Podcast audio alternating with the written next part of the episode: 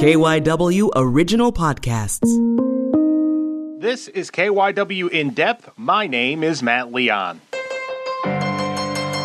The U.S. China trade relationship was in the news a lot for much of the Trump presidency, but we haven't heard much about that trade war lately. So, what is the status of relations between the two countries? Also, been a lot of talk lately about a tech war between the U.S. and China. What is happening on that front? What does that mean? And why should we be paying attention? We talk about all these things and more as we check in with Dr. Kevin Fandl, an associate professor of legal studies at Temple University's Fox School of Business. Good, wide ranging discussion. Give a listen. So let's start with the concept of the trade war. We heard so much about the idea of a trade war with China and tariffs on China for the, really the first couple years of the Trump administration. I feel for a while now it's been pushed off the front page. Uh, what's the status here? Wasn't there kind of a phase one deal a while ago? Did we ever get to phase two? Where are we? I would say we're at about phase 0.5 right now, Matt. We certainly had a lot of push for putting some tariffs on China and trying to get them to open up their markets to US goods, and also trying to get them to protect US intellectual property. Those are really the two big reasons that President Trump wanted to try to change their practices by levying these new tariffs. Uh, as you know, and your listeners I'm sure know, the tariffs have steadily increased since 2018 when the trade war began. And right now, we are putting tariffs of approximately 20% on nearly all of the goods that we import from China, with a few exceptions. Likewise, China has responded and retaliated with approximately 20% tariffs on most of the goods that we sell in China, uh, which is far fewer than they sell to the United States. But that really hasn't changed a whole lot. Uh, as you noted, there was a phase one trade deal that was negotiated in January of this year. And I think the, the impetus for that phase one deal was the realization that we are not getting anywhere, that the trade war is not really benefiting anyone. China's not changing their practices. The US isn't making any headway. So we need something. Um, and so both parties came to the table and put in place this limited promise to uh, stop increasing tariffs on Chinese goods in exchange for China agreeing to buy a few more US goods, basically about uh, $150 billion worth of goods. Where are we in that process is anyone's guess. Um, China has actually imported approximately a third of what they promised to import under the phase one deal.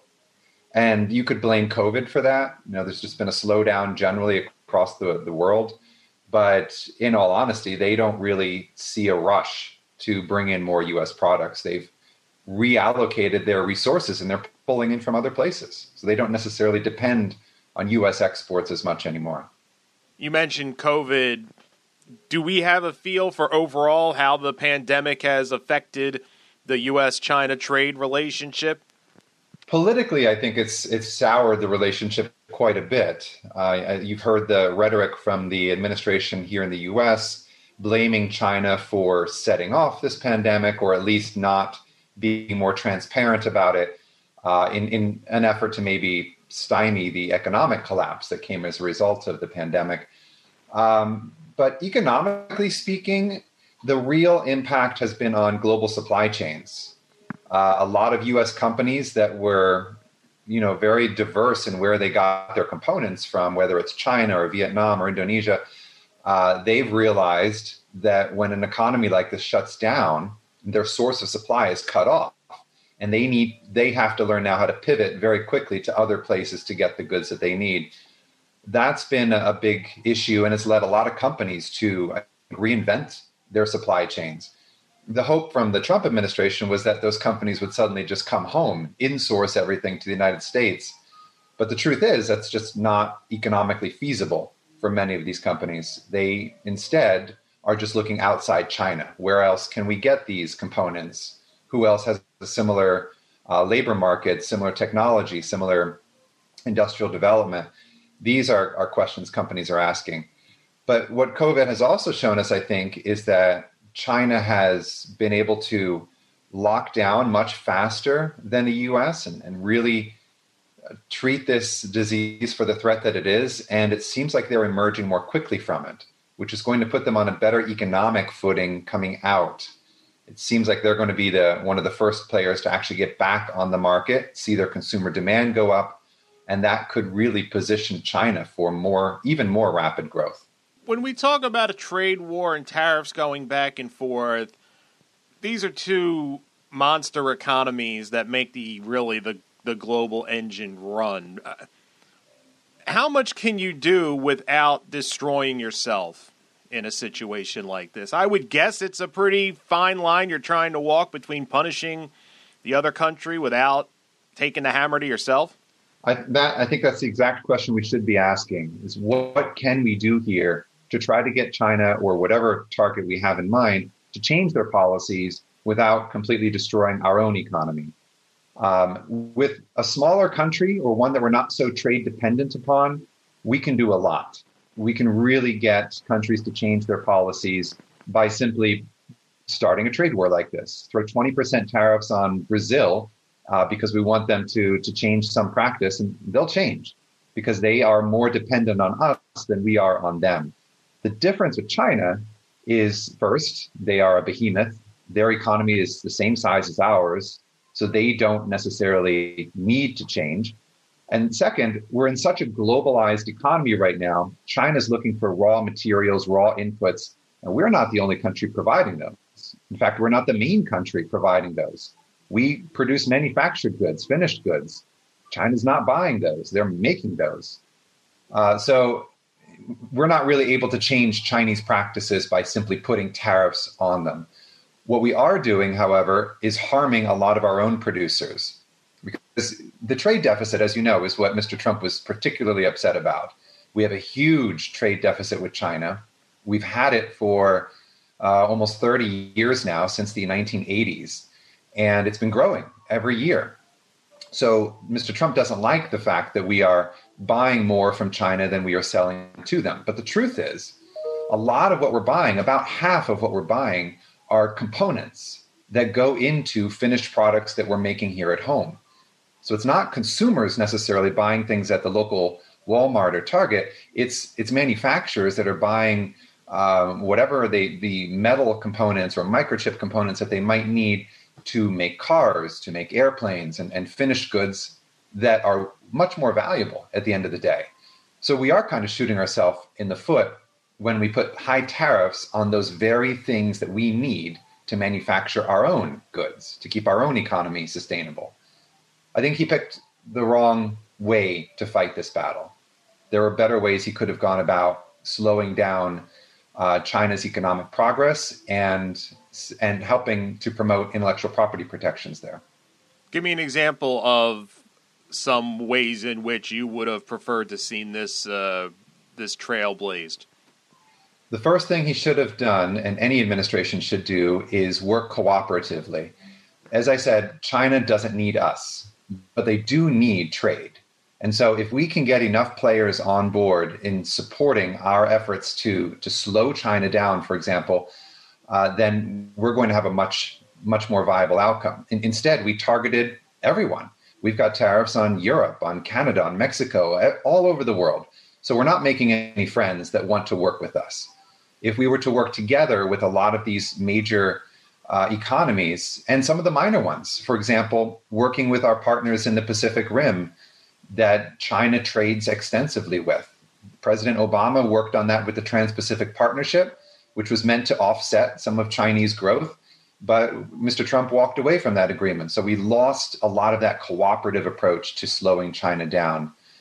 Um, and with respect to intellectual property, I think the best way to go about stopping China is to use the World Trade Organization. I know Mr. Trump really disparages this institution, and it's it's been floundering lately, to be perfectly honest. But there are very strong rules in place that we pushed, we negotiated for, uh, that can punish China for breaking the rules of, of the WTO and in, when it comes to IP, you know, there is a lot of theft of movies and, and audio recordings and, and books and technology that we can go after China for in a legitimate forum. And the truth is that the China while they don't always play by the rules of the WTO, when we win a case against them at the WTO, they typically implement it. They make the changes that are asked for because they don't want to face retaliation. So it's a it's a really effective tool, so much better than what we're doing right now with tariffs. Where do you think we're going to to go from here? Is this something that's going to just kind of be what it is now, status quo until after the election and we see what direction this goes? Well, I think that the election is what China's waiting for. Um, they have a lot of uncertainty right now, and I think they're trying to look like the grown up in the room with respect to the trade war. They're trying not to do anything rash. Uh, they're trying to just kind of bite their tongue and wait. Whether that's a good policy or not, I don't know. I think President Trump could ratchet this up if China's economy starts exporting again pretty in, in a strong fashion while we're still recovering. That's probably going to upset the Trump administration. And right now, we've got a lot of China hawks. We've got a, a U.S. trade representative. We've got a trade advisor um, Robert Lighthizer and and, um, uh, and Peter Navarro, both very much China hawks. So they will probably push the president to take even stronger actions against China before uh, before leaving office or continuing, depending on the election. I've also heard and read some things about the trade war slowly more attention being focused on a, a tech war with China. When somebody says a tech war, can you kind of talk about what is meant by that? Is it more than just global competition? So the idea is that China is a rising industrial power, and they have been since the 1980s. So they are similar to what the US was at the end of the 1800s when we first industrialized and became a, a huge exporter. So China was always in that, that boat. They were quickly growing, quickly developing this really important economic footprint. What we didn't expect, perhaps, and we should have, is that they would look ahead to what are going to be the industries that are going to be essential to economic success in the future. Um, they did that. They focused on tech. They realized that having uh, very good tech infrastructure will help them to develop the components and parts of the future, build smart cities, um, work with you know an industrial internet, the IoT, the Internet of Things, uh, develop 5G networks, and, and using that to grow their economy more quickly. I, I don't think we necessarily saw it coming so fast. Our main objection to that is, of course, that much of their technology is built upon stolen ideas and stolen tech that was from abroad, but that's a, a separate issue. They've got it. They've got it. So right now we're in a bit of a race, I would say, the US and China, as to who is going to dominate the tech sector. Um, and, and you probably read a lot of horror stories about it. China's going to take over and, and they're, they're surpassing us in tech. The truth of it is, I don't think they are. I think they're still years behind the US in tech. We've been working in this area for a long, long time. They're really good at certain things, like the smart cities, like 5G, microchip manufacturing. But overall, the innovation economy that we have in the US is very well developed. It's mature, and I think we continue to attract the best and brightest around the world to work in that in those sectors. So we will continue to maintain our edge. Plus, it's a little bit different than trade in the sense of we're talking tech and innovation, um, which is something more global that requires cooperation among partners. It's not a, a unilateral development. I don't think there's going to be a a US winner or a Chinese winner at the end of the day. I think it's going to be much more collaborative. And that's how it should be. That's how tech is meant to be, which is why we have things like Silicon Valley. It's all meant to have spillover effects and, and learning from each other. Same thing I think should be happening in the global tech environment. And we're going to get there. We've heard a lot about the the Chinese apps, WeChat, TikTok, and the growing legal fight, banning, trying to force a sale, stuff like that. Are we going to see more battles like this going forward? I, it, I think it depends on the administration. Um, who's what's going to happen in November will make a, a real big difference here. But yes, I, I do think there are going to be more fights about who should control this technology. The main issue with China is that because of their the Chinese government's strong influence over the private sector, there is a good chance, a, a real possibility, that they could use technology to um, violate rules of, of the game. For example, building backdoors into their 5G networks that allow them to take information from monitoring cities or, or, um, you know, have self-driving cars. They could take private information gathered from these companies and transmit it to the government, which could create some, some potential national security risks, not to mention economic risks. We don't necessarily have that same issue in the US and UK and in Europe. Private sector is largely insulated from a lot of that government interference. And just as an example, if you think about the uh, terrorist activities with involving Apple iPhones and the government trying to force Apple to build a back door to get information and Apple refusing outright refusing. Would the same thing happen if it were Huawei and it were China telling Huawei, we need that backdoor, we need that information? So there, there is a real risk that, that Ch- the Chinese government is going to have a lot more influence over their private industry. And that's why I think the US is pushing for more of uh, American control over a lot of those, those products. How real is that? How likely is that to happen is, is really anyone's guess. I think that the fear probably outweighs the reality of it. But it, and the technology is really needed by so many countries.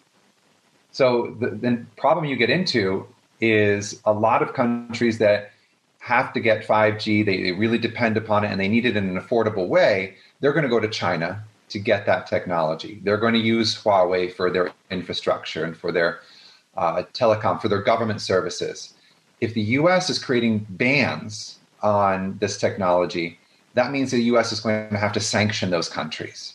This is the reason that the UK and Australia and others have turned down Huawei, even though they were considering using them. They turned them down because the US said if, if you use them, we are going to we're not going to work with you. We're not going to share national security information with you. Five Eyes is not going to going to operate. So that that was a real risk to those countries. I think the same question comes up in a lot of other countries that are looking to China for help in developing their, their tech infrastructure. If they go with China, does this mean they're going against the US? That's that's the fight of the future, in my opinion. Are there other Chinese companies on the horizon that are going to become more mainstream names that we will start to hear talked about in the way that these others are? Not really big ones that you would necessarily know because of the place that China is in the market they're not always producing the end product. Huawei is an end product, but you know if you, have got SMCI, their semi semiconductor manufacturer, which is huge, but they're not always the ones that you see in the actual finished product. That's not the name you see.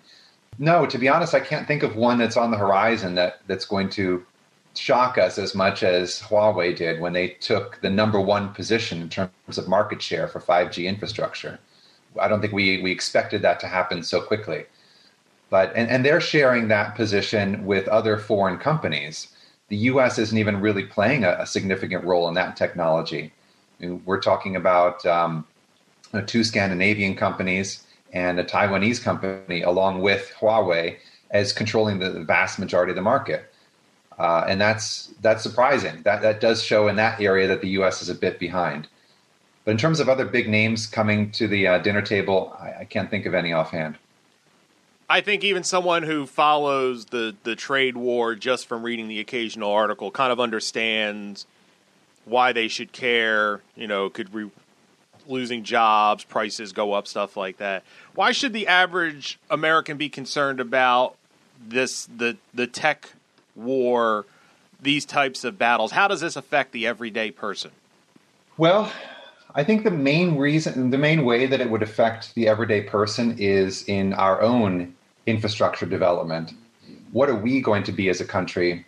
Uh, this is a, a bigger economic and political fight, I think. What do we want to be? Do we want to be what we were in the past, a manufacturing economy that is uh, producing physical goods? Or do we want to be an innovation economy? Do we want to be focused on tech? Do we want to be focused on the next big thing and using tech to solve problems? China's already made the decision of what they want to be. I think we're still struggling with that. So, where this really plays a role is do we want to be the ones who are leading this development, leading this growth into an innovation economy, or do we want to turn to China and and follow their their approach and use their products, rely on their their development for ourselves?